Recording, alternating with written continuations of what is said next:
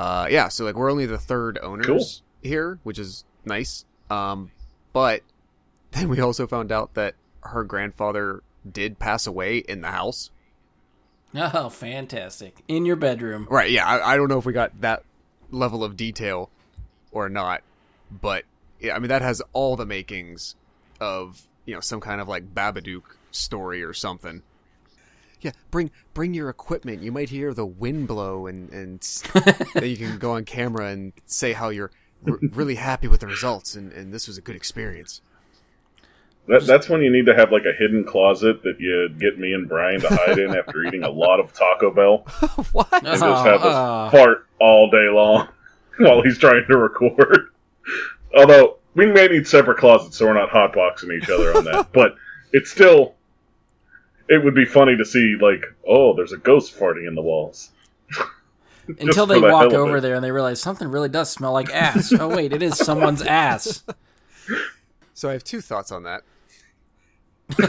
A, Let's I do love it. how your your end goal is just to kind of mess with somebody from an audio perspective who thinks they're trying to hunt ghosts, and your first go-to scheme is uh, horrible flatulence in a small space cohabitated by two people. Okay, it was more just an excuse to eat some Taco Bell. Okay, it was any excuse for some Taco Bell and I'm in. But You sure it's not an excuse just to get me in a closet with you?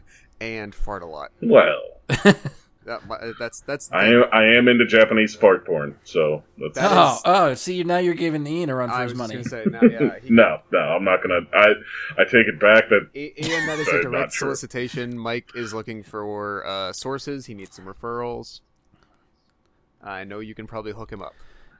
Mike, you can't take it back once it's recorded.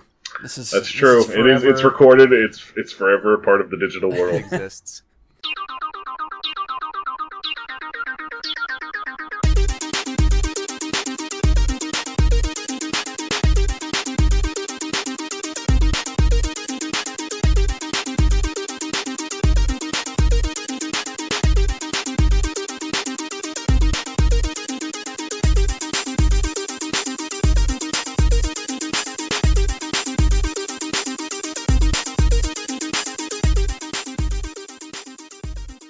Welcome to another episode of Bry Guy and Super Friends.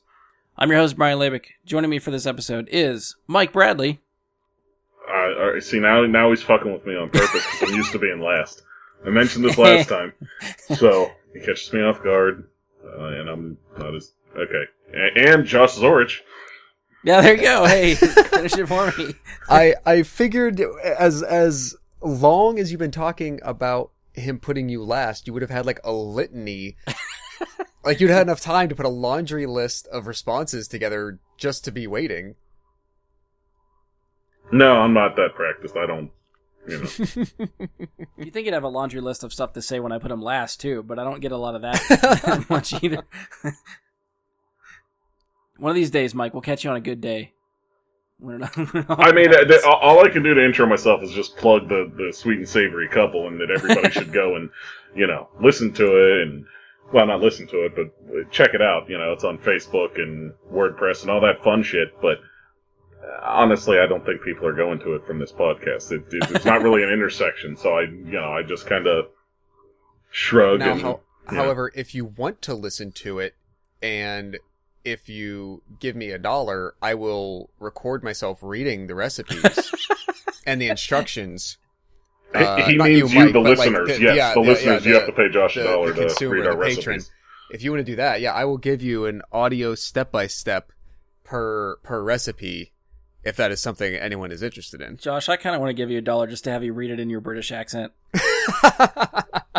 Accents Put are a dollar like an e- fifty. Calm down. Put that like as an Easter I- oh, see, there will you put- go. We should we, we should uh, see it come up. I don't know how you do it. It's not not like Patreon or or, or a Kickstarter. if there's some some kind of analogous like bidding, We can have you do it on Twitch. that you could do it. Yeah, whatever, whatever it is, and then um, yeah, we could do it as like a, a an Easter egg at the end of an episode or something. Hey, I will pay the extra 50 cents for that accent. I'm on board for that. We Mike, do- you can pick us a pick us a good recipe for Josh to, to read. We could do one that way. Do one as Korg. Can you do Barry White? Because I'd love to hear you talk about thick, succulent meat as Barry White. I don't. I don't even think I could fake getting my voice that low. not to say that's not a good idea, but yeah, I don't think I could. Uh, I could fake it that badly. Like I feel like your voice is the deepest to go to Barry White, so I think that one's on you. Interesting.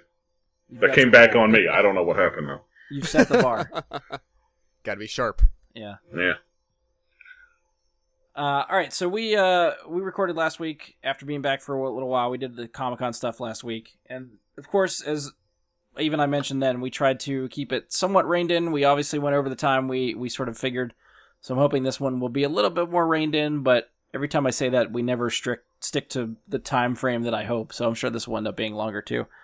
Um, if you've listened last week, I think even during the course of our discussion, we sort of mentioned a few people that hit Josh's ongoing Between Two Worlds list. Uh, so we've done a few of those from time to time. We're going to give Josh some time to dive into that on this episode. Uh, so that's probably where we're going to end up. But before we get into that one, we sort of wanted to talk about something that's been making headlines for a while.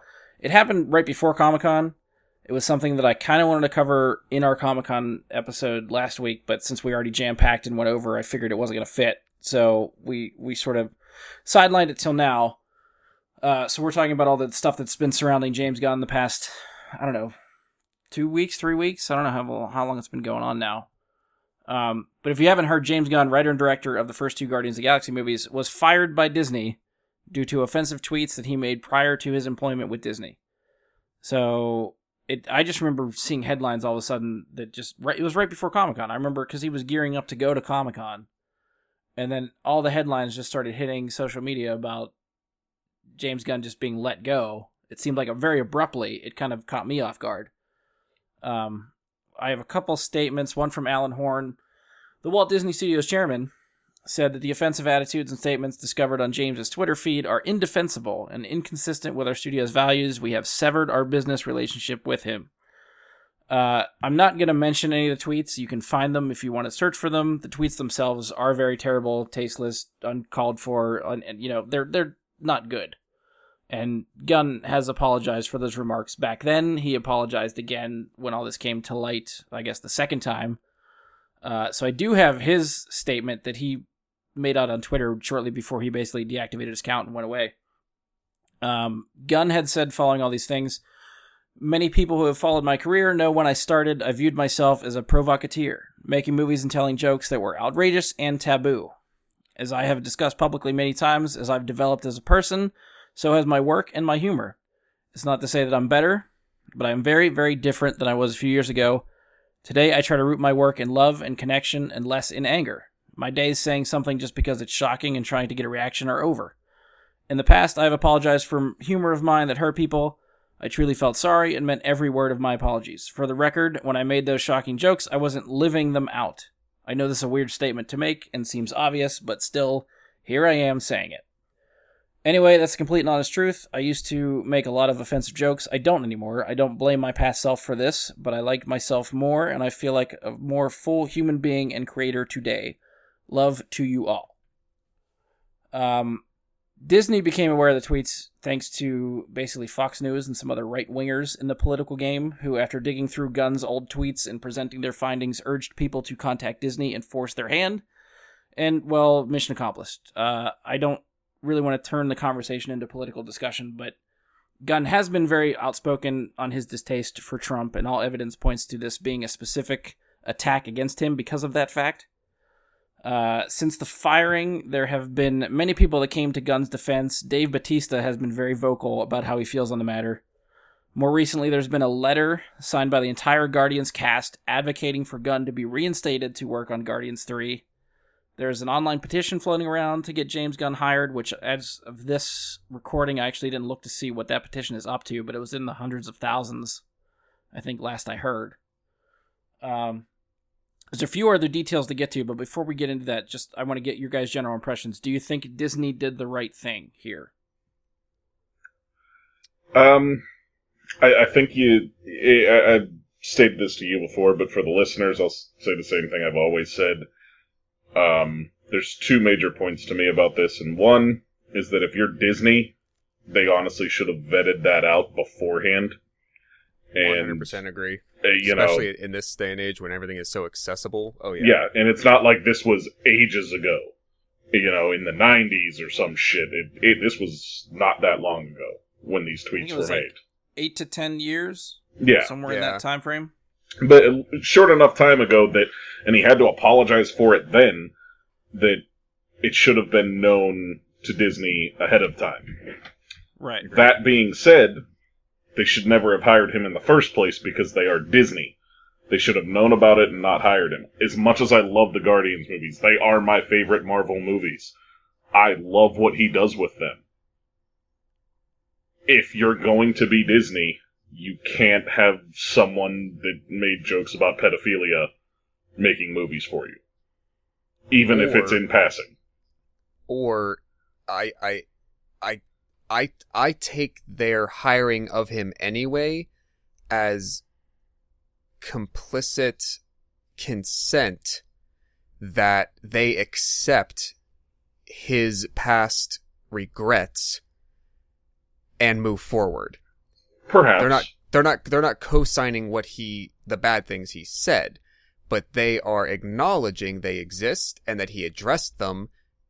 They are accepting that apology and they would therefore then stand behind him or defend their position in continuing not even continuing to employ him, but uh, uh, deciding to employ him in the first place.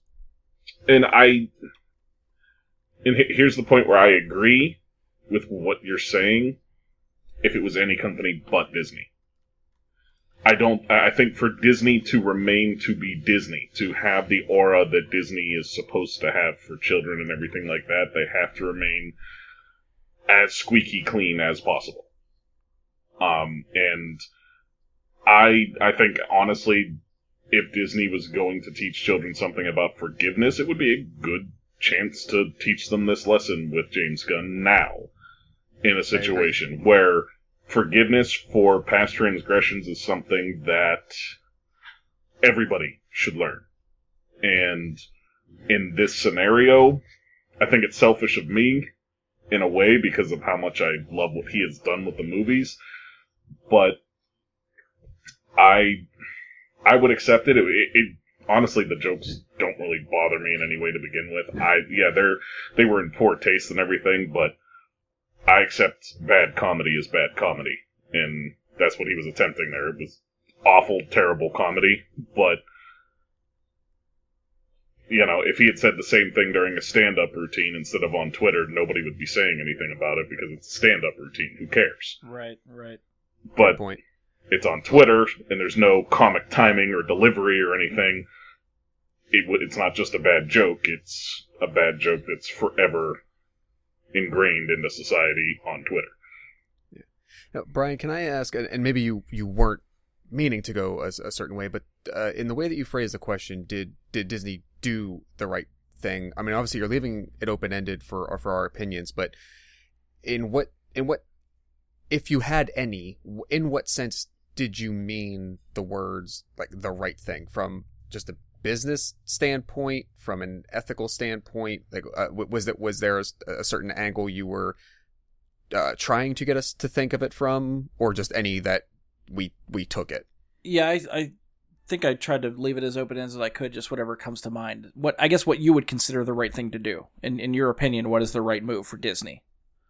Uh, yeah, then then I would say I I I agree that Mike's rationale from a business standpoint about their decision would be the quote right thing to do. For some of the reasons I've already stated, as well as some of the points that Mike already articulated, I think they made the easy decision. Yeah, um in in in the uh you know uh, uh, Harry Potter geek that I am, you know, perfect Dumbledore quote comes to mind. You know, we must the time has come that we must all make the decision between what is easy and what is right. And in this case, I think Disney could have faced the public and been a company to make a an articulate statement. And and, and let, and let, let's let's put it this way. how how well did the boycott of Pepsi work in 1980 whatever because Madonna appears in a video with a black Jesus?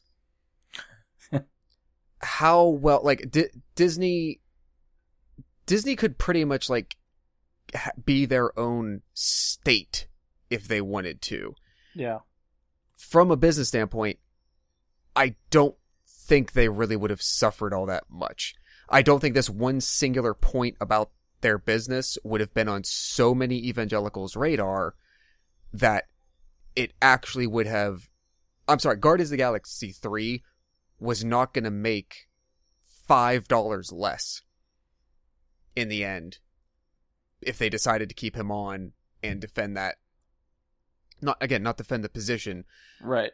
but but to tie in a point that Mike made, the the, the point about redemption, I I think this is at a time where obviously it is extremely easy for somebody to uh I wouldn't maybe not beg forgiveness, but it's it's could it be very easy in, in the in the last year for someone to say, okay, fine, I'm outed, you caught me, etc. I'm sorry. Yes, but that's not what happened here. What happened was somebody was caught years ago and offered a thoughtful response then. Yeah.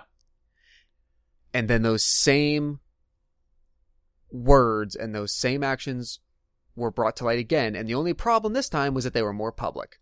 Yeah. And that was was it. And yes, were they they were they were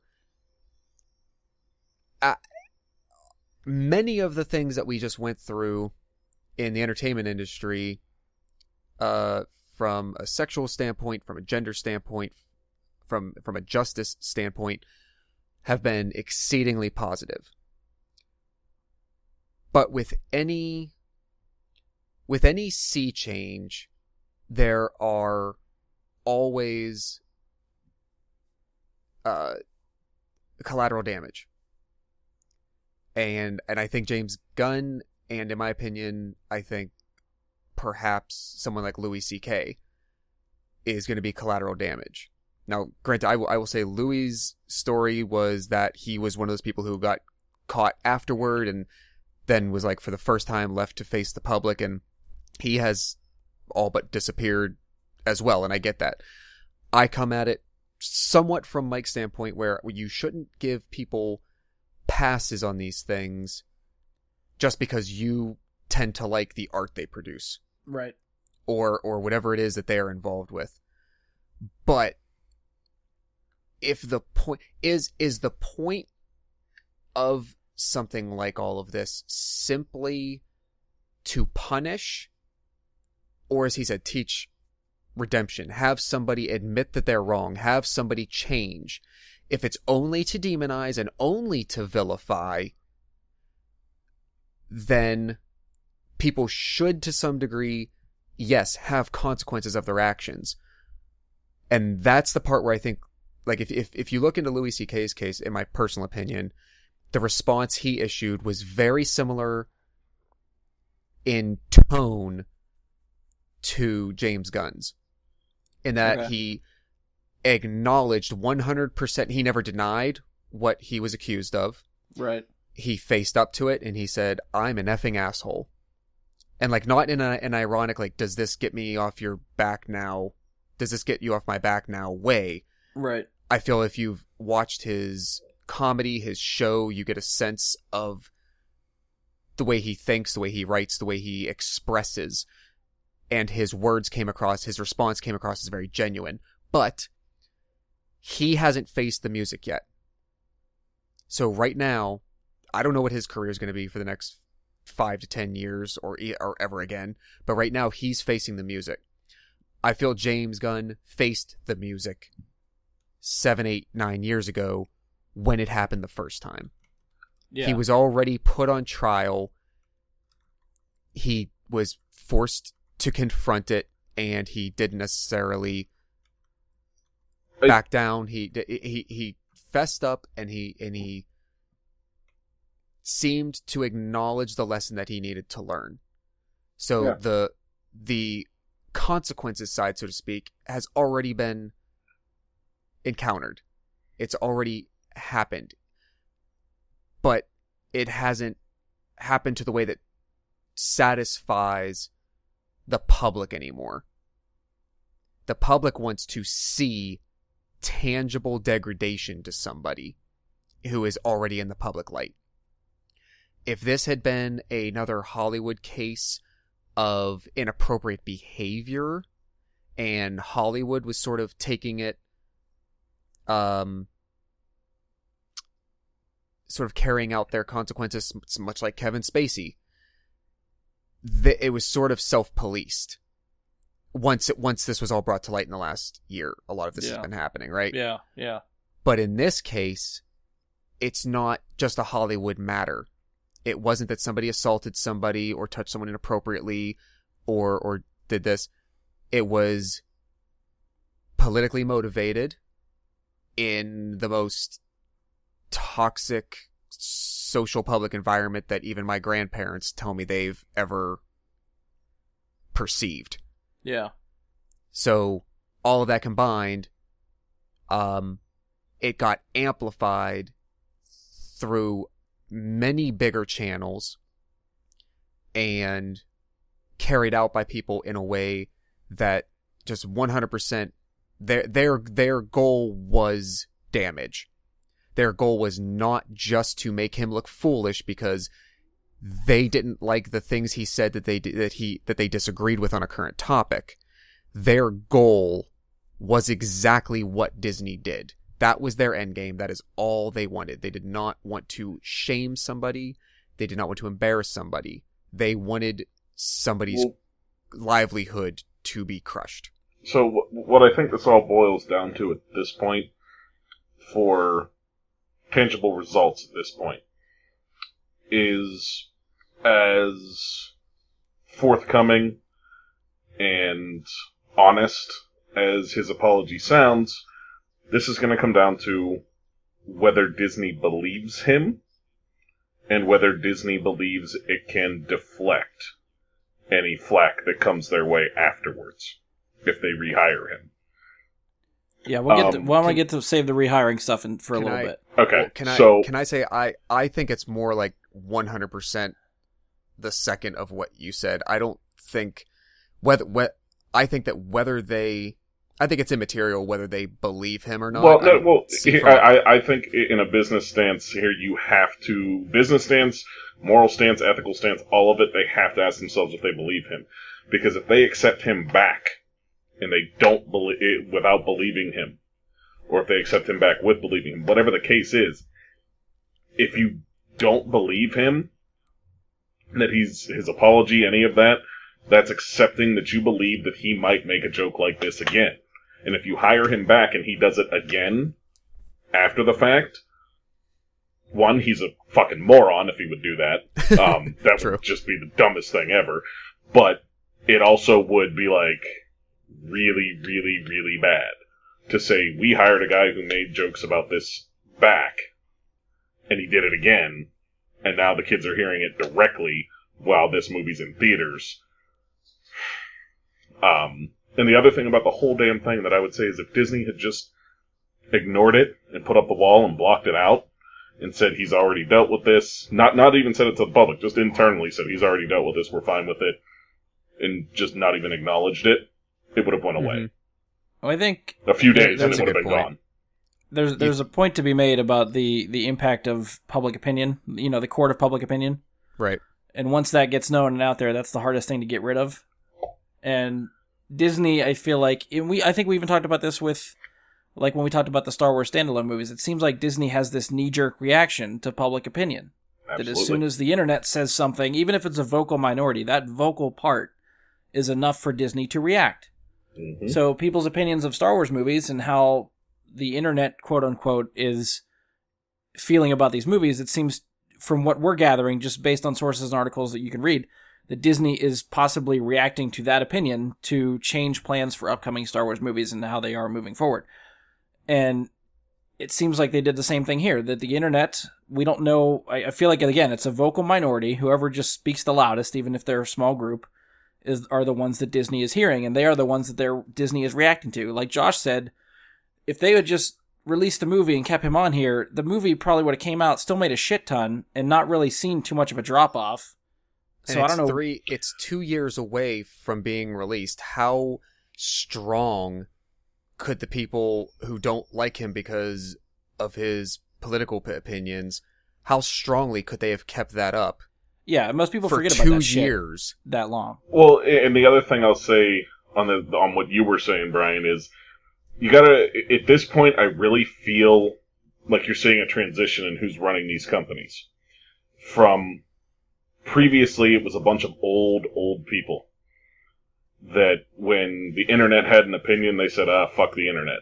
Who cares?" They didn't even want to hear what the internet had to say.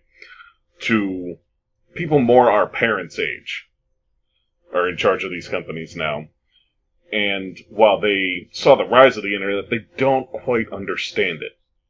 And so they're Oh, more yeah, I'm sure they're reactionary getting- to the content that is provided by comment sections and blog posts and shit like that. They're more reactionary to that than they ought to be.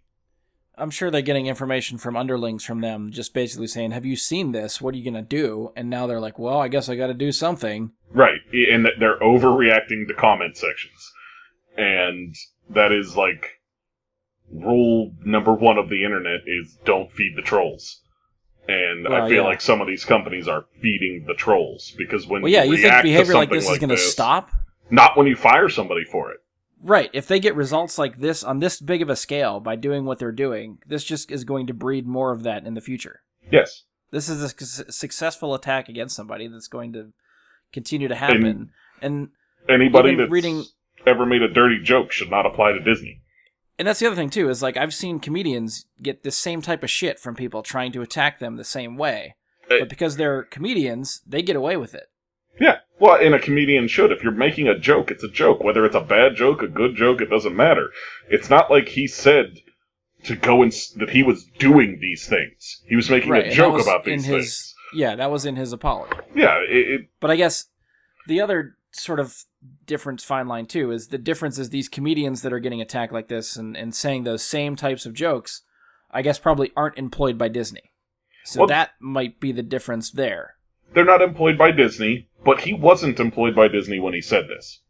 Right. You, you gotta understand, if he had said this last week, uh, or, you know, a week before it came out and he got fired, he posted something like this, I'd be 100% against him ever coming back.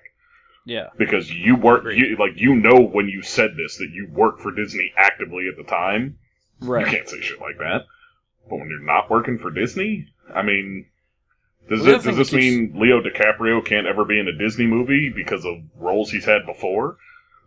Because Well, yeah, I think that's the other thing that I think this sets a precedent for is like, you know, more to your point that you guys are saying that he said this stuff before he was employed by Disney, and yet they dug up his past stuff and they uses that as ammo to fire him. So it seems like anybody that could be employed by Disney that has somehow had a troubled past at some point could be on the chopping block. except for but Robert Downey time, Jr.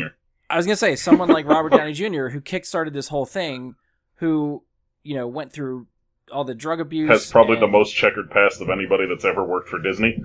right. Agreed. And yet, if Robert Downey Jr. can come in, then I mean, Favreau fought for that casting too. So that was a that was a. Of course, Marvel wasn't owned by Disney then, so that might have got grandfathered in sort of that way. But still, if Disney wanted to, you figure they could dig out something from Robert Downey Jr.'s past and put that as grounds to fire him. But Samuel L. Jackson. Robert Downey, I mean, you Yeah. just keep going down. The, There- there's tons of you could, yeah, could, I'm sure you could dig something up on everybody. I'm just saying, look at his past performances. That's all. Like, but um, RDJ, you know, he was to James uh, James's Gunn's point about changing as a person. RDJ has changed as a person. I feel like from when they bingo. His turnaround after rehab and all that stuff to being an Iron Man, and then the person he is now today, ten years later or whatever.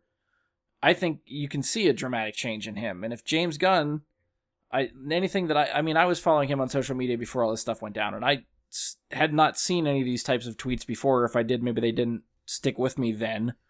Um, but I basically I think started following him once he started working on Guardians because he would post all kinds of behind the scenes stuff and cool little tidbits about the makings of the movies and stuff like that. So all that stuff was fun to see. And maybe it's just like the outside looking in, but I feel like you sort of get a sense of a person just from their social media posts. So I didn't get the impression that he was ever a bad person from what he posted. And I feel like that could I don't know, justify or prove maybe the change of, of personality or type of person he became working on those movies and grown as a person. So if you know they set the standard, if they let Robert Downey Jr. be employed and sort of acknowledge that he changed as a person, why do they not let that happen with James Gunn? Right.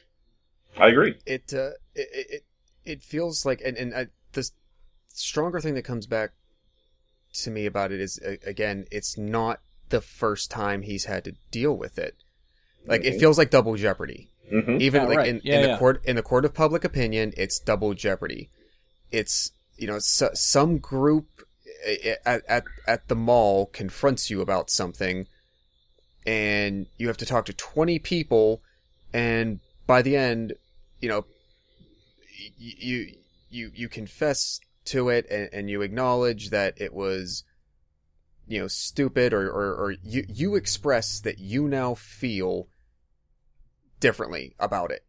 And you see their point of view and you, you don't really defend that anymore. And then those people go away and 20 minutes later another group of 20 people come up with the same information and say well now we're going to crucify you again. Hmm like that that's what's happening and that that's what i see as like one of the small differences between his situation and what you know some of those other examples Well, would be to just like oh well let, let's exploit robert downey jr's um you know drug past uh, be, because we don't like him and we want to affect him in this way. I mean number one he has faced consequences for that enormously. Yeah. but you know let's but but that's the thing. It, it's even in the court of public opinion it seems like yeah james gunn already faced it. So what if he wasn't as well known at the time he did? Right. right. it was already brought before him. Like it's it's not like th- think of i i i I think uh, uh, a, a good a good metaphor is not coming to mind or a comparison, but it, it just I, I they the the bottom line is Disney Disney buckled because in this time of transition, that's what a company is supposed to do. Yeah. That's what they feel a company is supposed to do. Um, who is it? Um, Matt Damon got eliminated, got completely written out, and I think they reshot stuff for Ocean's 8 because of comments that he made when asked about issues or questions related to Time's Up and Me Too. And what he said was not, it was maybe inartful, but it was in no way degrading the idea of those things or the movement. But the movie studio's response was any little bitty nip of negative publicity around, you know, the, this sphere of five or six issues, 100% everything's gone. and yet, You talk, two movies you talk out. about it, you're out of the movie. You talk about it, you don't come to the press release. You talk about it, you don't come to the red carpet. You talk about it, you're not on the award show. You talk about it, you know, you say this, you're you're written out, you're fired, you're this, you're that. And especially in the entertainment world, that's how they've gone. Now, that's the big difference is it, it- people like yes people like louis ck needed to have consequences people like kevin spacey needed to have big consequences harvey weinstein yes should be in jail like yes those people should but just Well- fro- just be it, it feels like everybody is everybody is very gung-ho at having negative drastic consequences applied to somebody who can't otherwise face something in a court. If you can't be charged with something legally, how else can we affect you? And that's how they're affecting people. I think a good example of what you were mentioning before and how a company can choose to ignore something. and it not affect them is T.J. Miller. Yes. Um, T.J. Miller, two blockbuster movies already this year after these allegations came out. No edits, no reshoots, no pushbacks. Nothing changed about these movies because of the allegations uh, on T.J. Miller. And neither one of them suffered one bit at the box office because of it.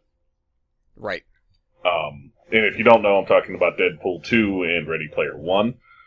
Um, hmm they, for listeners, if you're not aware, um, He was also kind of like minor role in those movies though too. He's not the star of those movies. Like I'm actually curious to see what happens with Johnny Depp being front and center for Harry Potter. I don't, I don't see well, and- it's Harry Potter. Nothing's going to, nothing at all is going to change. Because that's another one that I feel like got very vocal on the internet about him being in stuff, especially the way com like he made a surprise appearance at Comic Con.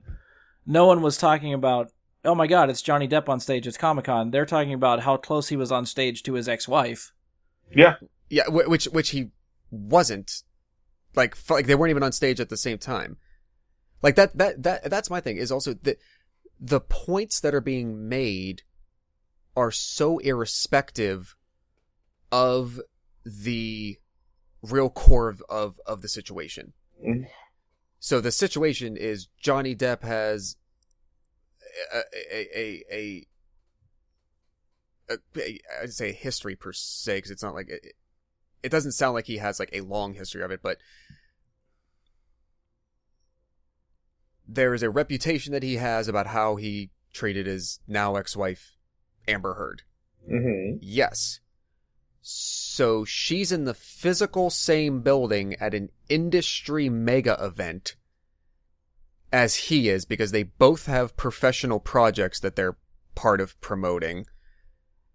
And I think maybe one session was like one right after the other, or it was very close in time. They were about 45 minutes, I think, to an hour apart, from what I understand.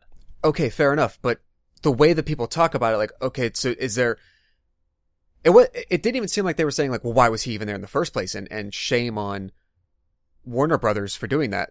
But like, okay, so Warner Brothers makes both movies. So would it have been better if they came in and like bleached her seat before he came in? Like, what what is the point they're making? Yeah. Like, oh, well, he was there close to when she was. It's the Yeah, internet. so what they do is point things out, even if it's, It's even not- if there's not a point to pointing it out. That was the thing. Like, stick on point. If you have a criticism about it, make articulate your idea better.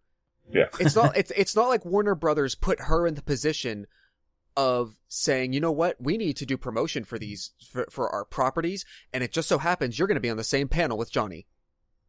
Yeah. You're going to be at the same table Deal at the same it. time, and we're gonna we're gonna make you sit. The, nobody put her as as the the purported victim in all this, and and from all accounts I can tell, she was.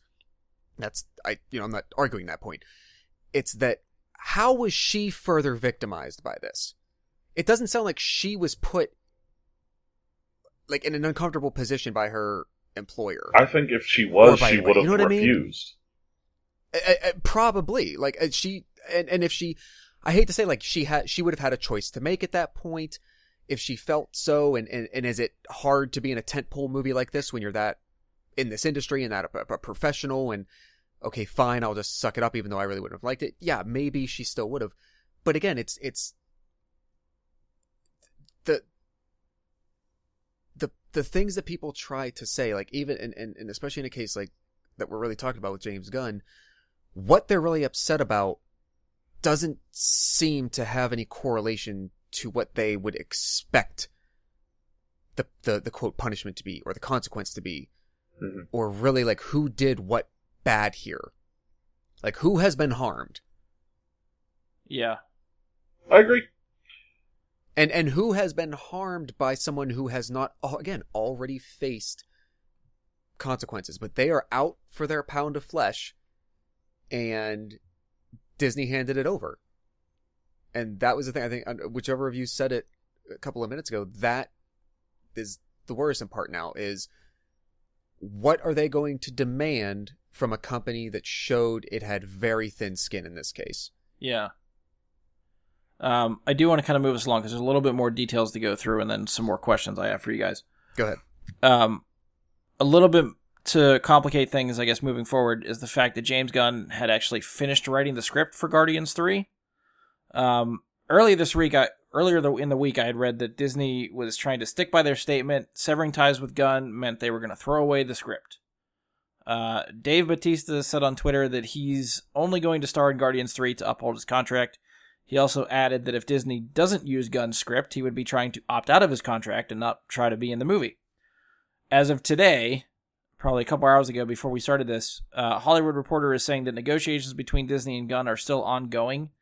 And since the tweets were made before he was employed there, Gunn never actually violated his contract with Disney, which entitles him to some compensation somewhere in the range between seven and ten million dollars. Okay. Um, and not only that, but now sources are saying Disney actually might use Gunn's script. And Duh. the article even goes so far to say that Disney may be looking to have Gunn produce or direct another Marvel property. So that What? begs the question to me: If Disney allows Gunn to develop or direct another Marvel property, why wouldn't they just give him back Guardians Three? Maybe they're going to And give him why- Deadpool when it comes under their umbrella. yeah, why why and, and from his standpoint, I mean if if I'm him and that was their play I'd at be that saying po- "fuck you" and walk yeah. out the door. that that's the th- I hate to say it, like I think he would have every point of the high ground at that moment to be And able that's the thing- to say that. Like how the other like, thing uh, that the article that's, mentions- that's insulting. The other thing the article from Hollywood Reporter mentions, the, the headline for the article is that other companies are looking at James Gunn right now. Oh hell, of course they are. Look what he did for them, and Yeah. he showed not just from a director's standpoint, but from the writer. He, uh, along with others in source material, he brought from concept to screen a nearly. I mean, t- throw in let's throw in merchandise, let's throw in DVD sales. He gave them easy two billion dollars of revenue with those two movies. Yeah. And yeah, you think he's not been, he's probably been in demand since three weeks after the first Guardians movie opened. Let's let's not forget he did this with relatively unknown characters to your general movie going Right. audience. Yeah. People that read Right. comic books knew about the Guardians. Not a lot of people read I those didn't. books. But, but Right. that's not a lot of people read the books. And he turned that first movie off of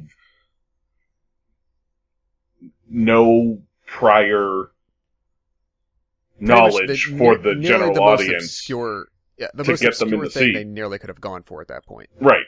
And he puts together this amazing trailer for that movie that Mhm. gets people out to it. And it, he produces an amazing movie that first time. The Guardians are not And- anything of what they are without him.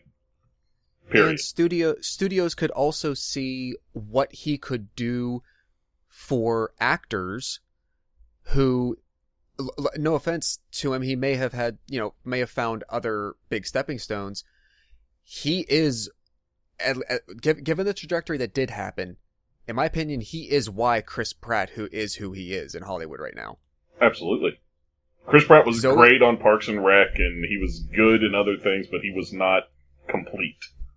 No uh zoe saldana was doing fine Yeah, she was on her own Yeah. Dave Batista has undoubtedly have have reaped a huge, huge, huge bump out of this. A lot of those actors have, but at the time, guess what? They that was probably from a casting standpoint, that was probably one of the cheapest movies they made for your main stars.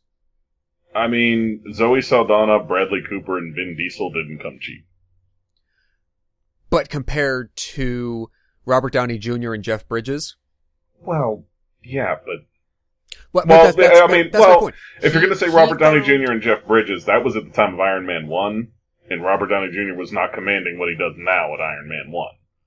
but he still had a good hefty payday. The point being, he has shown a studio that he can take root talent and potentially turn it into something else bigger for not as much of an upfront investment commitment.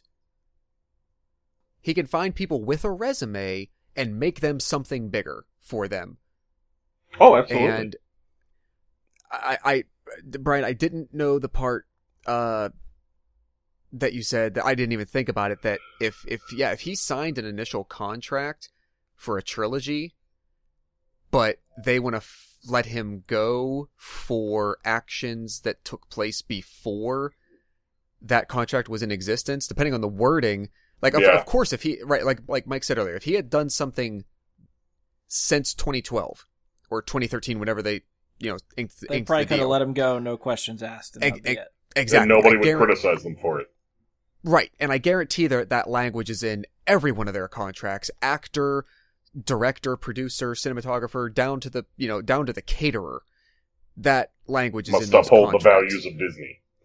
Eh, eh, Some right, exactly. If there's anything that happens in the public sphere that defames character, whatever it is, that's in there. Granted, but if he says like this is going to be my directing fee for these projects, and they're letting him go, they yes, they may still be on the hook because they're they're affecting they're effectively saying we are opting not to activate your contract, but we are still obligated under the terms. Well, there's some fine print I think in there that the Hollywood Reporter talks about is that technically the project was never greenlit. It was did not get a specific release date.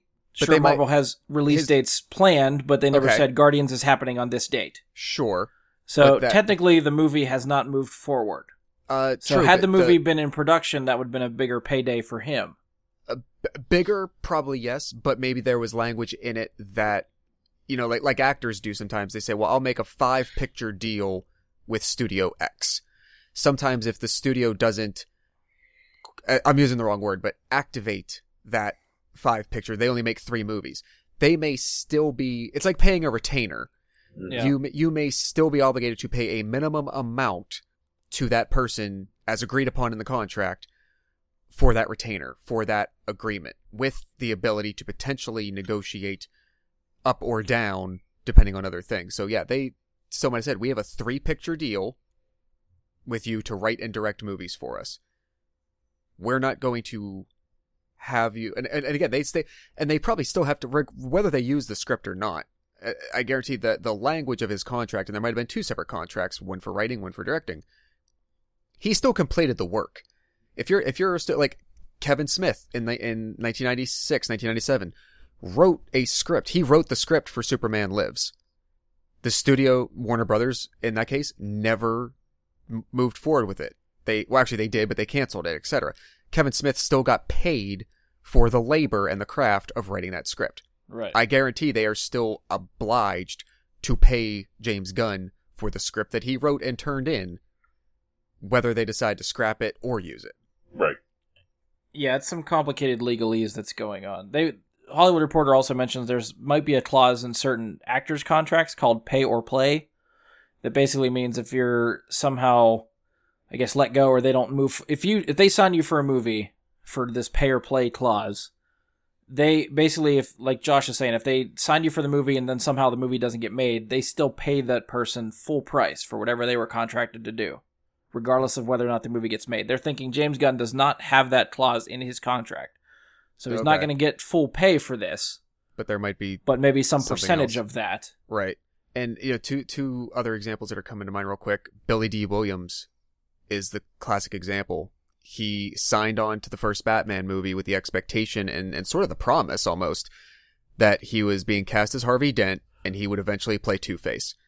And when it came time for them to use that character, they didn't want him to do that anymore, but they had to buy out his contract. They still had to pay him what he was owed, even though they were not exercise exercising. That's what I'm the word I'm thinking of. Um, Hugo Weaving might be another good example in the MCU. He is contracted for at least one more, if not multiple more appearances as the Red Skull. If they choose never to do that, they may still potentially be obligated to pay him a certain amount of money if that language is in there. Yeah. All that considered, I, I, I when I saw this article today, and, and I think I responded to the Facebook post with the article, I said, I, I, I think they're going to buckle. I don't think they would go as far as they have this quickly from firing him completely, severing all business ties, to, well, maybe we'll still use his script and maybe we'll let him play with another toy in the toy box. They would not have gone that distance in less than a month. From a PR Well, that- standpoint if they're just not planning on eventually buckling altogether. Well, that's the thing. I feel like if they are sticking by their guns and want to sever ties, and they don't want to have his name associated with this picture at all, you can't use his script. Agree. But And at they the wouldn't same be time, they wouldn't be saying the things that they have the last day or two if that was their true intention is to Right. sever all ties. Uh-uh. well, the other thing too is if if they scrap the script, they have to bring someone in to rewrite, which will take months, and then they have to get everyone's schedules lined back up to try to shoot a movie somewhere. We'll say it delays maybe a year, six months to a year, from whatever they were planning to do already, and bring in another director and try to get them involved. That's a that's a lot of time consuming stuff. So if they if Disney and Marvel decide that they really want this to come out in a certain time frame window, and now that they have a completed script, they want to use that and just move forward with a different director. That speeds up the process a little bit more. That gets it going. So it helps them maybe in the long run, but yeah, I don't know. Maybe they're trying to save some face now. If they're going to put, if they know they're going to use James Gunn's script, they're going to have to put his name in the credits. So they might be trying to save face with him and maybe the general public to try to to ease people into that that he's still going to be somehow involved in this movie. Yeah, I, I honestly, I I tend to after hearing everything so far, I tend to agree with Josh. They're gonna buckle. Um, because they made Well, let, let me slow you guys down. Buckle how? Are we talking about using their script, bringing him back on as director? Where where do you draw the line here? both. I think both. So he will write and direct Guardians 3. That's your prediction? hmm I think out of and and especially may, maybe I hate to say it's like Dave Batista maybe has the least amount to lose from that main cast. Everyone else is a very much established actor and everything else. As vocal as he's been, now I, I acknowledge that he is also probably the one that's easiest to recast. If he makes a big enough stink I mean, publicly that Vin they Diesel or Bradley Oh, Cooper well, would I mean, obviously that's- be easier. Uh, right, right, right. I mean, that's visual. Um, you could get. I, I'm sure they could find someone believable enough to fill that role with the body size, the Oh, mannerisms, sure. etc. Or they could also just Um, not bring him back and rewrite the end of Infinity War Part Two. I I just think that um, all things considered, as as vehement as he is being, especially as as as much as we say like all they did was listen to this sil- you know this vocal minority on the internet, I think then that means that other people have to express their counter thoughts. If the vocal minority is saying thing to one side, then a vocal majority has to counter that in order to get them to change their mind. But I think there's enough of that happening already that that's why I think they will eventually change their mind. hmm And I think soon. I th- I think within a month, another month, I think you'll know what's going to happen either way. Well, especially if they want to get this movie rolling. hmm Yes. If they, I, the longer they delay, it's costing them more money. So they probably want to get this movie started one way or the other, with or without Gunn. Yeah. So yeah, I'm sure you're going to hear something. I, I'd agree. You're going to hear something in the next month. Whether or not James is still attached to this in some way or not, we'll see. And I think not that I want to see it, but I am curious what would happen if Gunn is written off from this movie, not directing. They don't use his script, and then that paints Batista in a corner. And if he actually tries to opt out of his contract, and how they would deal with something like that. Honestly, that that, as- that could be a breaking point for me with them a little bit in this instance because if they decided to kill off Drax because of that, Right. I don't think they'd kill him off. they, I- although I I mean think- at this I point he- it's not really hard to do. It get, It's- in it's this not, very instance where we're in But the- between these Infinity War movies, Plus, I you got to know. think too. we could if- have Rocket if- Raccoon the movie if they all Even decided to be still- a problem. if if they move forward with Guardians and and Batista is does not opt out of his contract but still stars in the movie, wait till they go on that press tour. I'm Well, and that's- really that's why- curious what he says to the press when he is asked because That- people will ask him. that's why I think what eventually would happen is if they if they don't use Gunn's script, they don't bring him back to direct, and they don't let Batista out of his contract, then yeah, there's going to be sourness all around it, and they're not going to want that. They're going to want to mitigate that in advance. So that is when they will let him out of the And- contract, and they'll recast it. I- I'll to tell be you. fair, yeah, I, I'm I'm just thinking for Avengers four, he could be in press. yeah. And I'll give you a, Uh, that's a good point too. a little interesting tidbit about Dave Batista is that he is previously known to let his emotions go a little bit when people become uh, go against what he wishes. Um, now this is quite a few years ago. He had been acting for a while, and he comes back into wrestling again for the first time. It was in Pittsburgh uh, for the Royal Rumble, and they have him make this grand return.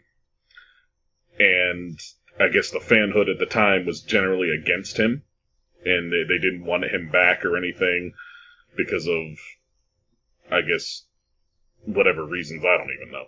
But they didn't want him back, so he got booed heavily the, the, throughout the whole thing. He Leave it to Pittsburgh. he wins the Royal Rumble, and the people can. I think it was just because they wanted somebody else to win. They were really Mhm. hoping that somebody else won, and that person didn't. So he wins. They keep booing him. They, they, there was, you know, people shouting stuff at him, all that. He wound up going out of character on the WWE and flipping off the crowd and telling, starting to like actually mouth at people in the crowd after they went off air. Yeah. Um, like really, like getting mean with people because of their attitude. So he is.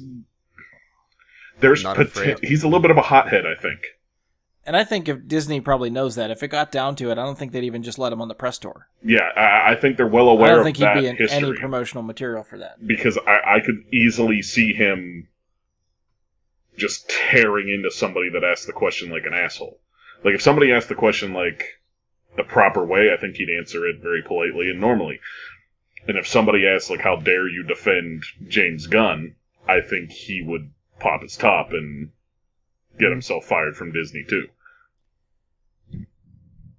Um, I want to just, I guess, sort of my predictions. I would hopefully like to see James Gunn back writing and directing Guardians 3. I think it's more likely they will probably use his script based on a time constraint, and I can see him being replaced as director.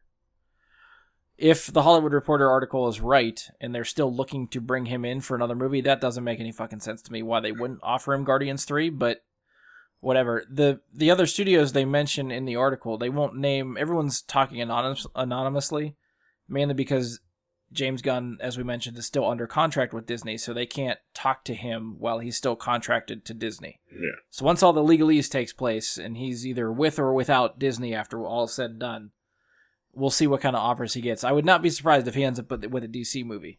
Not at all surprised. a team DC movie of some sort that needs some real life brought into it. Um, just off the cuff, if James Gunn does not come back to direct, any ideas for who Disney or who you'd like to see replace him for Guardians 3? I think I asked you this question before, and I don't know that I got an answer when I asked it on the uh, Super Friends page. Does Sean Gunn direct? I don't think he does. Okay. Well, I would. I, don't think he does, but I don't think they would do it. I don't think I they think would. Is too close this- is to this- James. Is no. this is this just a who would you like to see question? and I think yeah, because I, think we I, said don't think we can pick who Disney would pick. I think it's too No way. too Right. close to, and I don't have that that much of an idea on who who they'd be looking for. I mean, I think they James Gunn brought a certain style to Guardians, which I think no one wants to mess with that style. So I think you have to find someone similar to James Gunn, especially maybe in musical tastes, I, because the soundtracks are such a big part of this movie. I think when we talked about it before, I can't remember if it was actually on a show or It elsewhere. was before the last episode. Okay. We talked about it a little bit Yeah, I, I was going to say because you and I had the same thought, right, which was Edgar Wright, and even and it's highly unlikely he would be in there too. Right, it's highly unlikely that he would be, but if there was somebody that would be with like a choice for replacement, I think he would be the most logical choice other if you discount his past with Disney. yeah, just from a personal standpoint, I would love to see that. I think his sense of humor would fit. I think his musical taste would hit. He proved that with Baby Driver.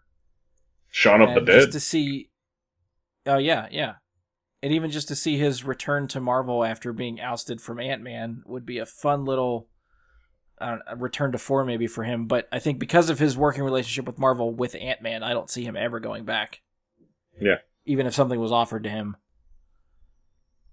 I don't either. I I don't know if um. See, I. Gunn's sensibilities were much more diverse than people realize. Uh, I mean, he came from the world of Troma, which is the, you know, lowest budget but like longest surviving B movie studio like in history. Um, to you know writing the Scooby Doo movies, to writing the Dawn of the Dead remake, to writing and I think directing Slither, like a creature horror movie. He's gone like his his spectrum is really varied. Plus, it also seems like he's a legit. You know, I think we said this last week about Zachary Levi. Like he's, you know, quote one of us. yeah Like he's not just a creative person who can bring an idea into a visual product. Like he's a fan fo- first and foremost as well. I I can't really think off the top of my head easily of some other director or some other you know creator that like really wowed me in the last couple years that kind of came out of left field like maybe other than Edgar Wright um i've seen a lot of articles just- talking about other marvel directors that could swing over Yeah, I've seen that too, and it just it just does it doesn't work for me. a lot of people keep throwing taika waititi at this movie but Uh uh and I think we might have talked before. I don't. These Marvel directors all seem like they're part of a family now. Like these these directors get along, they communicate, they work together on all these things. I don't see one of them stepping in to take over James Gunn's movie. I feel like that would be almost like betraying James Gunn if one of those Marvel directors came in. So I don't see any of them doing that. I think they'd have to hire somebody from the outside if they wanted to replace James Gunn. Yeah, yeah, I agree. I just off the top of my head, I can't. I I don't have any good ideas either on who it could be. I even you know even the ones mentioning uh Taika, it's just I loved what he did with Ragnarok, but I don't I I don't think he could as seamlessly continue that Guardians story coming off of, of James. And and the fact that like James has said I, I mean first recognize he's he's gonna be only the second director that they've had do more than one chapter of anything. The Russo brothers did, I think, uh, Winter Soldier, Civil War, and both chapters of Infinity War. Yes, So they got they got they got four chapters. Nobody else has done Joss more than had two. Joss Mhm. had two, and Jon Favreau had two. Yeah, Mhm. James is not only going to do three, but he's going to do the same three. Yeah, Mhm. right? And so, and even at the end of that, like he has said, I think after two got released, that like, you know, like after version, after volume three, that would be like the last chapter of this incarnation of how this g- particular group of guardians fits into this overall fabric. right. So, given that, you have to have somebody that can stylistically, from an art direction, from an actor standpoint, from a writing standpoint, it all has to gel because this is the closing chapter of a trilogy. Yeah. You have to not be able to tell one iota that anything is different. And that's a challenge. That's Yeah. a big challenge. Yeah, so there's still a lot of questions to be answered. We we gave our opinions, but we don't have any definitive answers here. This is still ongoing. If we ever get an update definitively of what's going on, who replaces who, or if Gunn if Marvel lets Gunn stick around and bring him back on board for all this stuff, we will try to update whenever we get to that point. But like Josh said, I'd expect to hear something within the next month. So we'll see. We'll try to keep you updated once we hear more and start seeing all that shit fall through. Uh, so let's try to get a little bit happier, maybe, and uh, move to uh, Josh's segment. This is the Between Two Worlds stuff. We've done this from time to time. Now seemed like a good time to revisit. Plus, I think Josh went through the effort of, of making a theme song for this segment, so any excuse to put some production value into the show is always good to have. So, Josh, I guess at this point I will hand the reins over to you. So, whenever you're ready, sir, take it away. That's right, you loved it before, and now it's back. We are about to go on an exploration and an adventure. Well, you know their face, but men ignore their name. This mystery we will unfold. Find out everywhere they have been. Oh, they walk between two worlds. The all new and improved Walking Between Two Worlds. We will pit two contestants against one another. Who can know who is the most familiar faces in Hollywood? As you guys might recognize and remember from previous episodes, this is the challenge to figure out who has played multiple characters in different comic book property live action films and or television shows. Today we've got Mike Bradley. Another your intro. chance for yeah. I, You go like, first again. Not only did I not know I was coming in for a challenge or a competitive game of some kind, now I get a second intro that I don't know is coming when it's coming. We're having a rough night, a guys. second- Second bite at the apple. I threw you a bone there. And his opponent, Brian Labick. Hi. All right, you thought you sound enthused, gentlemen. Let's get down to it. Okay, so let's review. There's been some minor changes since the last time that we visited. Oh, I'm excited. A couple, a couple things uh, to be aware, gentlemen. Uh, the uh, the net, if you will, has expanded. At the moment, we are not only looking at mainstream Marvel or DC uh, movies as we would think about them, you know, i.e., Batman, Iron Man, Avengers, Superman, etc. But especially on the DC side, we are expanding to anything that has been a, a proper DC title adapted into a live action product. That could be a feature film, that could be a television show. At the moment, we're not worrying about, you know, imprints or things published under the name of, et cetera, et cetera. But if it is an official DC title, which might not necessarily, you know, be part of, of your, your typical, like I said, Batman, Superman world, that could come into play. Also, we will be seeing if not only if you can describe actors, their characters, the movies they appear in, but we're also going to try to give uh, the listeners a little bit of an education as we go as to just how convoluted, especially the Marvel film rights have become over the years by seeing how well you know which studios have made different movies. I think some of them are going to surprise you. oh, You like being a host. I'm just gonna put that out there. I, I am am really like I need a leisure suit and one of those like foot and a half pencil thin uh The. Bob Barker microphone. oh yeah. Yeah. Oh yeah. So, okay, let's let's let's start off with uh say a, a, a softball. If I were to tell you Wait, do I have a buzzer?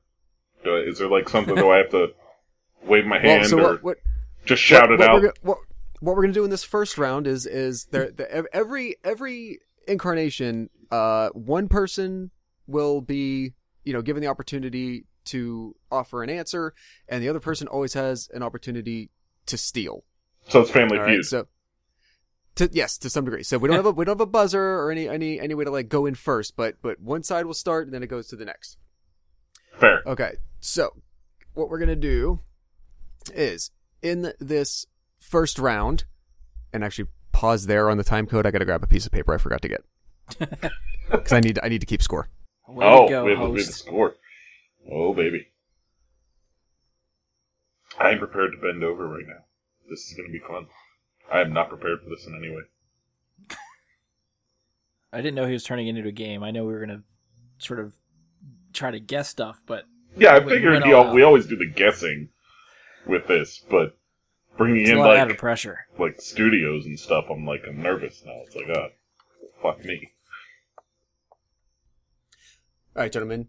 In the first round, it's pretty simple. I will give you an actor or an actress's name. One of you will give me the uh, first property they have appeared in, the other will try to provide its counterpoint. Now, as an example, uh, if if the person has appeared in multiple movies as the same character in the same world, you don't need to give me all of them, just one of them. As an example, we've already talked in past episodes about my man, Dave Dastmalchian. Dave has appeared as the character Kurt in Marvel Studios Ant-Man and Ant-Man and the Wasp. So you wouldn't need to give me both. You can just say he's appeared in, you know, the Ant-Man movies. Something to that effect. That, that, that'll be fine, because it all Okay. is in the same universe. Yep. The other person would say, ah, but I can tell you that Dave Dastmalchian also played Joker's thug in The Dark Knight, which is a DC title. Technically, yes, that's made by Warner Brothers as a studio, but we're just going to say it's mainly Marvel versus DC here. All right, so in the first round, we're just gonna go back and forth, starting starting with an actor or actress's name. This and then this first one I'm gonna give you, I think, is a little bit of a softball, but uh, let's let's see if you come up with it. All right, Peter Dinklage. Each Ryan, you're first. Oh, okay. I was wondering who was first, so I just answered. So we have to think of what characters that they've played, or just name the movie they've been in. if you can okay so here's here's the deal so if you i- i- correct answers in this round can get up to three points if you can give me both the movie title and the actor and the character name you get all three Okay. okay Well, you already gave me the actor, so do I get a point for that? No no i mean if, uh, did i say actor i'm sorry you got to give me the character name and and the title Okay. so he is Uh, he so peter dinklage has appeared in what playing what So Dinklage was. I'm gonna say I know. The, now that I'm thinking of one answer, I know the other one's probably more obvious. But Bolivar Trask in Days of Future Past. an X-Men property, yes. Now for the for point number three, since we got there already, so you get one point for the character name, one point for the movie title. So you got two Yeah. so far. Point number three. Not confusing it any further than it needs to be at this point. Who was the studio that made that movie? Fox. Yes. So Brian got all three. All right, so Mike, Gauntlet has been thrown, Mike. So, Boom. so, so, so I need what the, the the character name, the movie, and the studio. of another project he's been a part of. Yes. Eitri the Dwarf, Avengers: Infinity War, and Marvel Studios. That is correct. I realized after I got to Days of Future Past that I was like, wait, he was in something more recently. Oh fuck. It's because he was big in that one. one He was big in that to one. to- so it threw you off. See, and now, folks, we are already encountering the first point of strategery in this game. Go for the easy ones. All right, so that is how the game will be played. Okay. Um, next, let's go with Laurence Fishburne. Mike, you were up first this round. Laurence Fishburne, huh? Well, what the One, two, three, four, I'll pass. Five. Oh, a hard pass from Mike in round two. Brian, what do you have? Um, I can't think of his character's name, like the actual person. That's I know what the I was- superhero he played. That's what I was Go for it. falling I out he, on. I know he. I know he went with Goliath in the Ant Man movies, but I can't think of the actual scientist's name. Can I steal? Well, let's see. So, so, so, Brian, you right now you can in in this steal you can get possibly three points. But when okay, so I also should say if it comes to somebody who has dual identities, such as I am I'm I'm Steve Rogers, but I'm also Captain America. Right. You right. gotta get you gotta get both of those. Fuck. Okay. So, so in this case, you if you you could get up to three points if you give me the the movie title, or titles the universe, the studio, and the character name. Can you give me any of those? Yeah, I got Goliath, Ant Man and the Wasp, and Disney slash Marvel. Okay, you get two for that because you got Goliath and not the other half. Mike, you That's can re- you can redeem one point by finishing the character name. Can you do that? Well, can, can I also redeem points for his other role? No, because you you didn't give an answer on either of them the first time and you passed completely. Oh, well, I didn't know. I was trying to. Okay, that's fine. It's Bill Foster. Yes. That's it. He was also the editor of the Daily Planet, whose name I don't know. You're you're you're you're you're interrupting the quizmaster. I, I was just getting, Because- I was stating the I had the knowledge I had. S- I just don't know the character's name. Since Brian was able to steal the first answer, he then gets to still offer what would have been his counter. Oh, okay. So I just gave him his counter. Oh. Yeah, a little bit. so, Brian, you can have up to another three by giving us the details on where he appeared elsewhere. Perry White, Man of Steel, uh, Warner Brothers DC. Yes. And I should also point out that obviously I expect you guys not to be looking this stuff up as we're talking Yeah. Yes, I'm staying away from my keyboard. because this is this is definitely honor system I doing. honestly I distance. passed because of. I uh, didn't know Perry White. I, di- I didn't know the name of the editor. Get it? It's funny because he's Perry White, but he's black. All right, this one is going to be, I think, a little harder. Perhaps this one was. I'm only throwing this one back in because we did mention this before, but I think it's been. I looked back. I think it's been since like December since we did this segment. I think it was after Thor Ragnarok. Okay. that Uh, sounds right. that yeah. that we did this. So this one's hard, but uh, I'm gonna throw it back in because I think it's fun. See, the character names is what fucks me. I don't know character names as well as I think I do. Uh, S- Ciaran Hinds. He's a British actor. I know you will. You absolutely know who he is, even if the name doesn't sound familiar. He played uh, Aberforth Dumbledore in the last Harry Potter movie.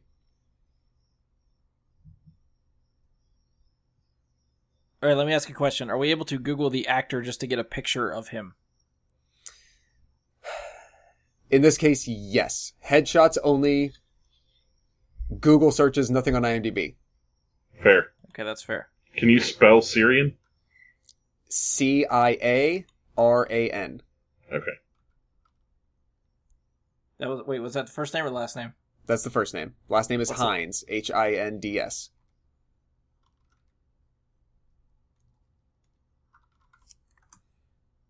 All right, Google image.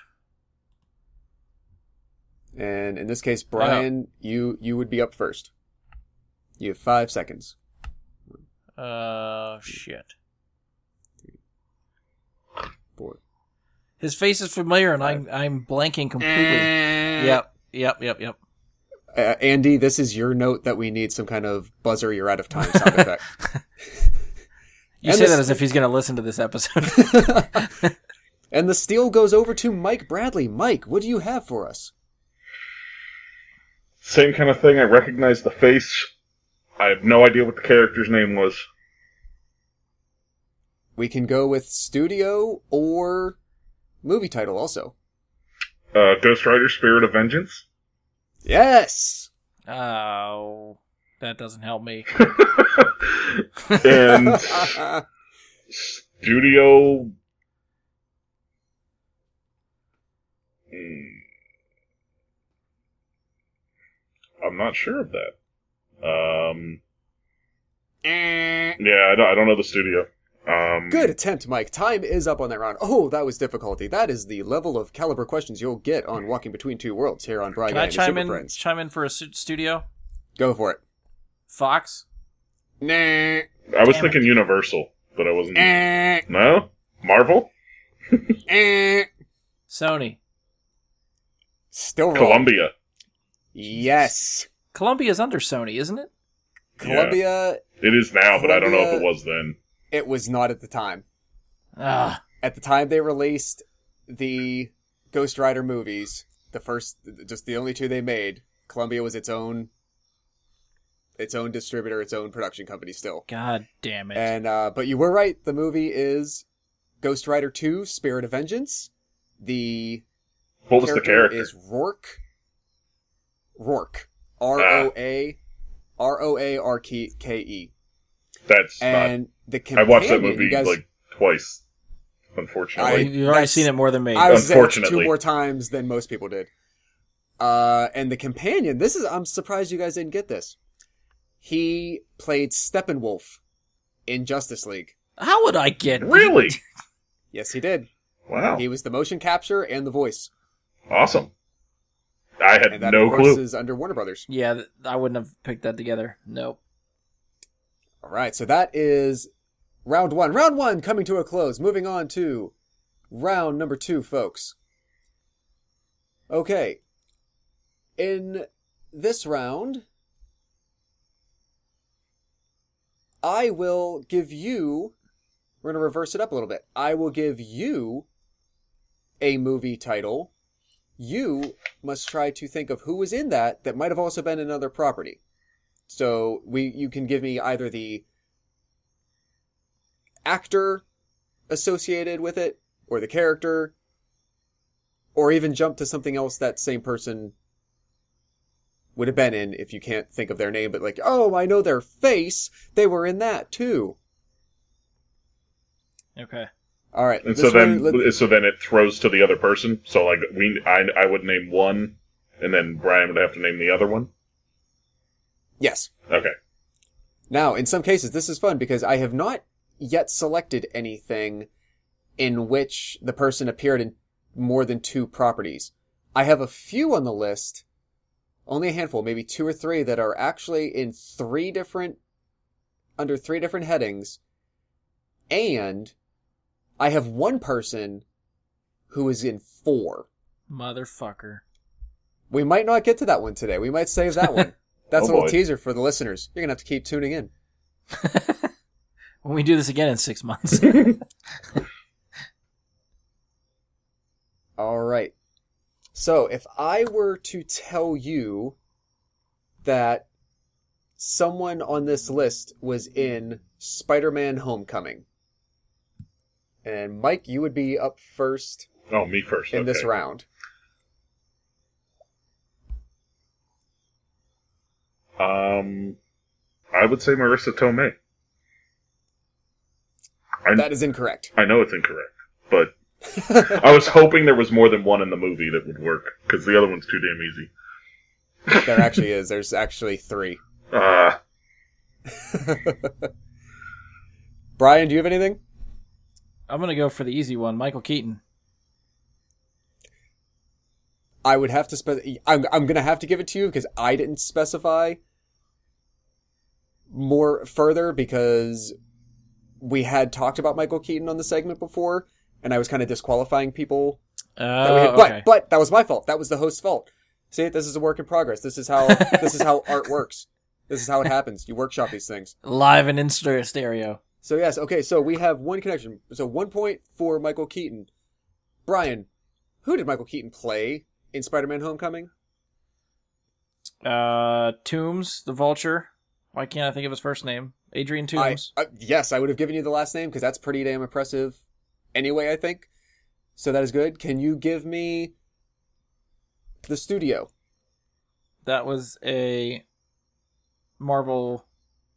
Prop was Marvel Sony property. Exactly what I was looking for. yes. All right, now you get one more jump. So from Michael Keaton, can you give me a commonality of Michael Keaton? Where else was he? Are you still asking me, or is this to Mike? This is to you because Mike had the original question. Uh, Batman for DC. That is correct. Also starred in Batman Returns. See, now I can't remember which. Like, if you're eliminating people we've done before, now I'm really Yeah. trying to rack my brain who we talked about before. Well, on this week, we're not going to worry about that, okay, and everything is up for game. Okay. Fair. Okay, let's jump around a little bit. This one, I thought was fun because I don't think a lot of people remember this one. Iron Man 2. At least the one I have in mind. If you if you come up with anybody else, I actually have two on this that would work.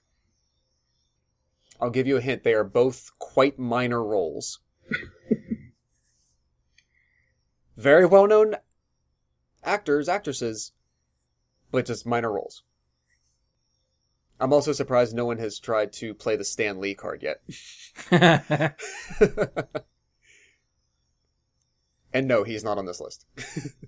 well, he's all Marvel, right? Does it still count if they're Marvel to Marvel? If they were in quote separated Marvel universes, yes. Like X Men Okay. and you know. Oh, that's fair. Okay. yes, Yeah, yes. yeah. Um, Got anything, Brian? all I can think of is like the main cast, and none of them are ringing with me. Okay, we're gonna shoot over to Mike. Mike Bradley, give us an answer, Mike. I don't know her name. I know the actress. I can see her face. I know the like. I don't know the role, the name of the role she plays. Can you tell me what else she was in? That would be the corresponding project that would be on this list.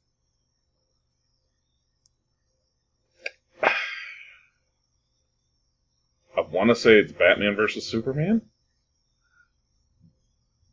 but uh, yeah, I, I think it's Batman versus Superman. If I'm recalling correctly, but I don't think I am. Uh, judge's clarification. Can you give me any more detail about the role you think she had in Batman versus Superman? A character name, uh, anything? All right. No, I'm gonna have to strike really. that one. Um, but I can tell you the role she was in Iron Man The, why didn't you give me that role in Iron Man? because I don't know the character's name. Okay, I She she was the reporter he sleeps with in the first one that shows up again in the second one.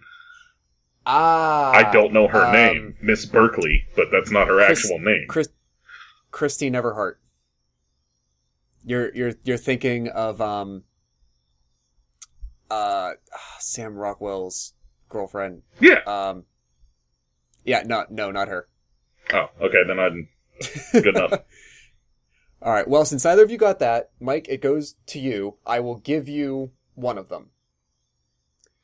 Olivia Munn plays a character named Chess Roberts in Iron Man 2. Yes, she does. Holy shit.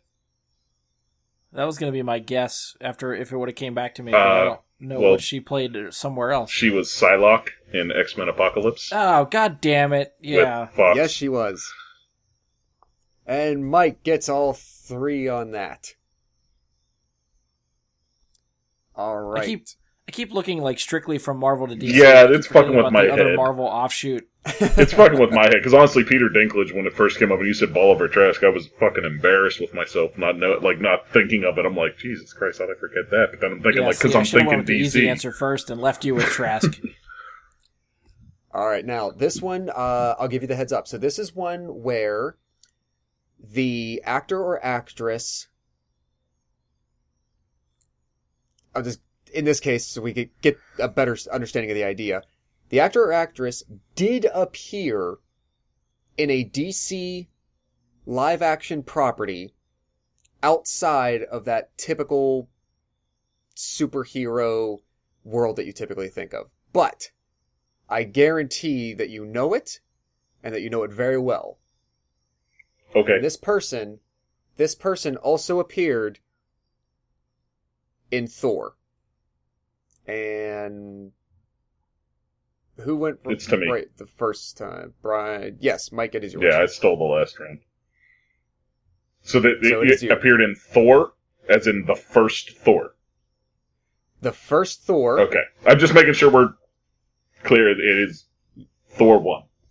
Thor 1. Okay, So you can give me the actor or actress's name, you can give me their character name in that movie, or you can jump to the other project that you think they were in and give me de- details about that. I can do it. Any of that stuff. Do, uh, it's your pick. Okay. That's the magic of the game, Mike. Um, Five, um, three, two, Anthony Hopkins. one. I have him not on my list. Yeah, I didn't think so. It was just a panic at the end. Clock was running down. I just threw a name out. Brian, over to you. Anything for Thor? Yeah, it's too much pressure. I sat there and thought, and I still have nothing. Um, because the thing that's throwing me off is like DC property that's not a traditional like comic book property, but one that I should know. Yes. That that's throwing me for a loop.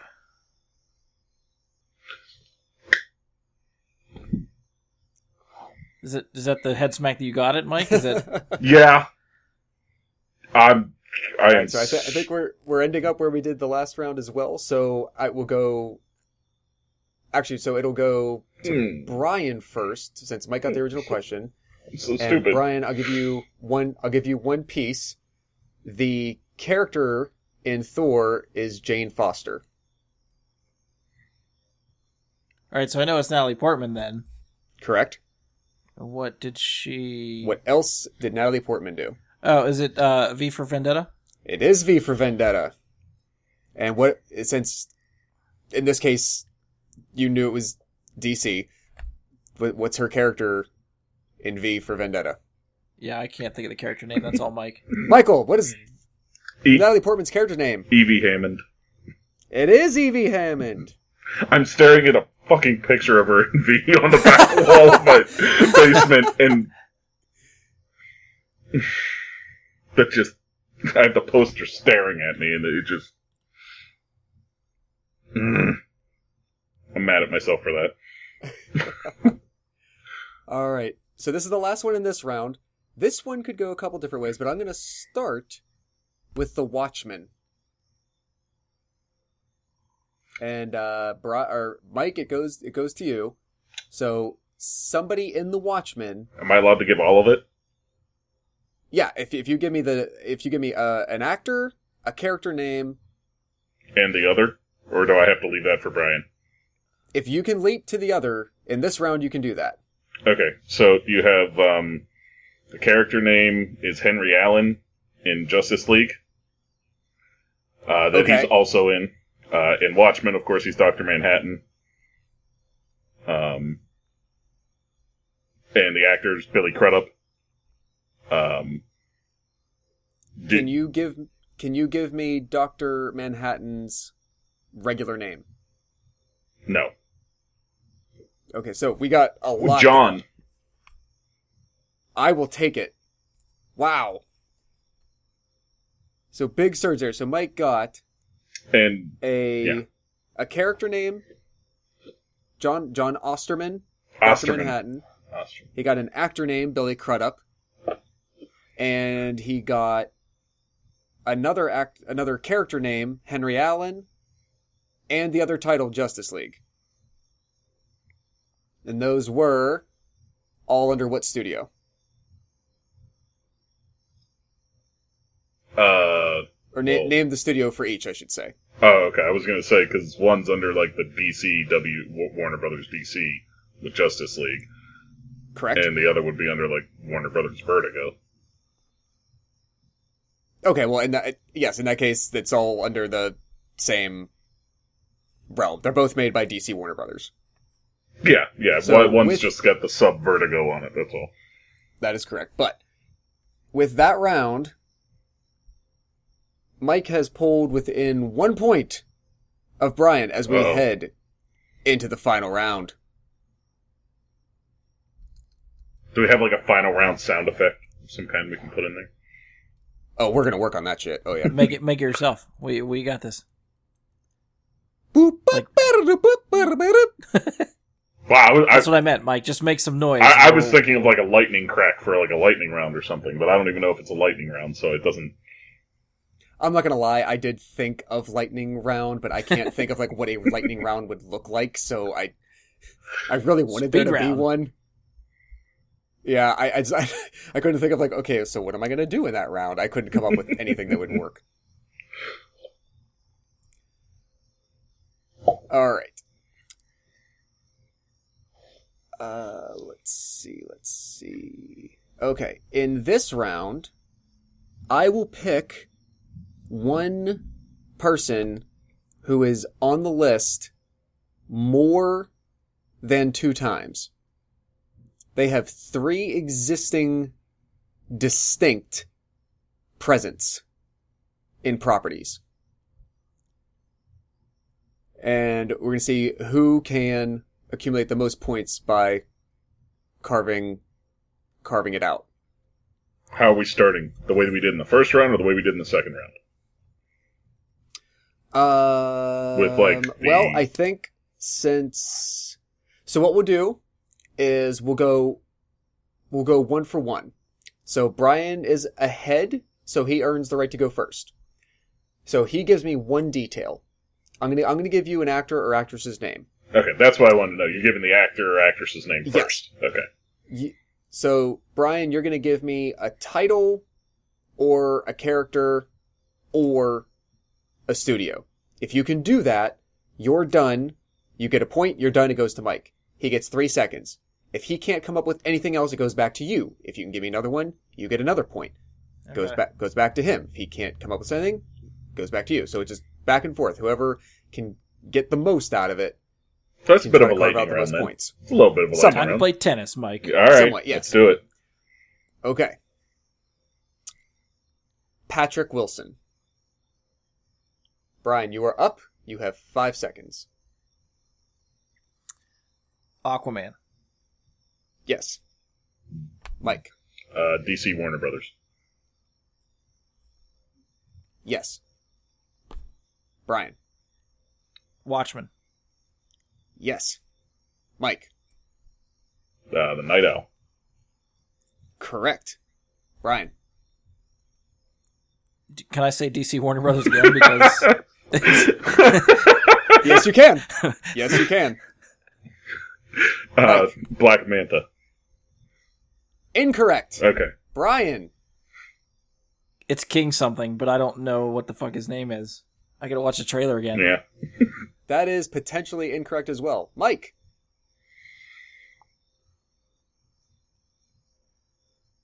Henry. Something. Incorrect. Brian, Okay. to you for the last chance. One, two, three. Yeah, I got nothing. Time up. Oh! You guys did pretty well with that. I was actually surprised. What was the Night Owl's Um, real name? Dan Dreiberg. Dan. Damn. Okay. So Patrick Wilson started in 2009 by playing Dan Dreiberg or the Night Owl in DC's uh, DC Warner Brothers production of The Watchmen. Uh, then this I would I would have been shocked if anyone knew this because I actually didn't till today. His next credit, he has a credit in between Watchmen and Aquaman. He is credited as the voice of the president in Batman Superman Dawn of Justice. yeah, I wouldn't That's hilarious. That's a reach. yeah. It's a re- it's a reach, but it it was a voice role, Yeah. And you know I I, I felt to count it. Yeah, no, that's fair. That's fair.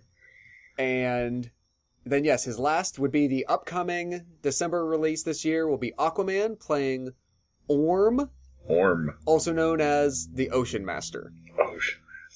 Black Manta's not not. Black Manta. Yeah, no, I. I don't know anything about Aquaman, so I knew Black Manta was supposed to be in the movie, but I didn't know whether or not it was him or not. So, and, and he is one of the few, especially on the DC side, who have all of his multiple credits under the DC banner. Hmm. Most people have gone back from DC to some chapter of Marvel, regardless of what studio it was with. That's where most people lie, but he's one of the very few that all of his double work has, has been under the DC banner. Yeah. Interesting.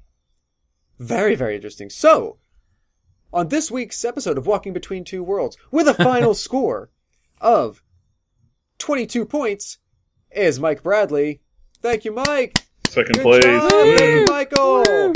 However, this week's Victor squeaking out into the final round with 24 points Brian Labick. Bow before me.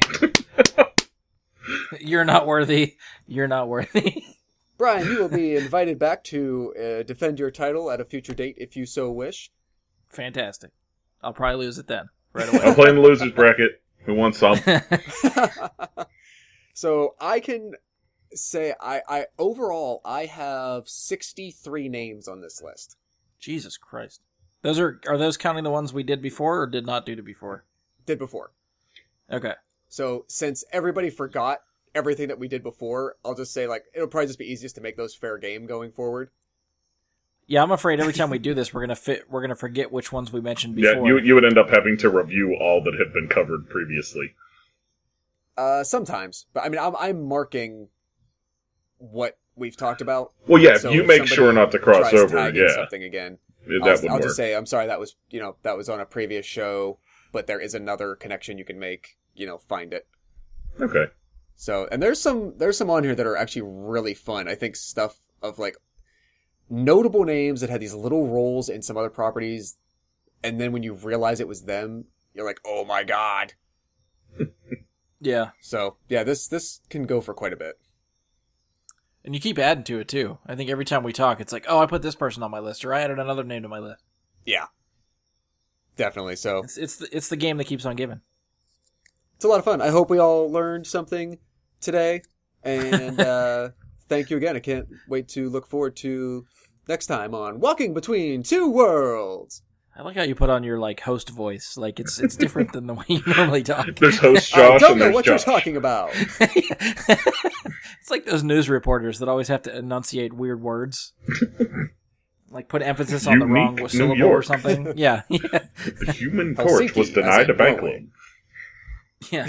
That's the one I always say too. I don't know why. The human torch one always sticks with me. Uh, So, all right, so yeah, hopefully you you. enjoyed that. We will definitely uh, find some time to do that again too. Josh can compile his list, keep it together, fine tune the game. We'll get some more guests on here, so we have some more participants. It'll be a good time. Uh, if you've enjoyed the show, please stop by iTunes. You can leave us a five star rating and review. Be sure to share, subscribe, favorite the show. You can now find us on Google Play, so check us out there for all you Android users. Um, you can find us on Facebook. Search Bry Guy and Super Friends. Go to facebook.com slash Bry Guy Super Friends. Like us, follow us. Uh, most of the updates are posted there. You can send us questions, comments, topics, suggestions, any of that stuff on the Facebook page. You can try to email us, bryguysuperfriends at gmail.com, or tweet us at bgsuperfriends on Twitter. I continually say I don't usually check those, but you can reach out and I will get back to you probably, uh, I want to say in the near future, but that's a lie. So at some point in the future, I will get to them. On behalf of Josh, Mike, and myself, thank you for listening, and we'll talk to you next time.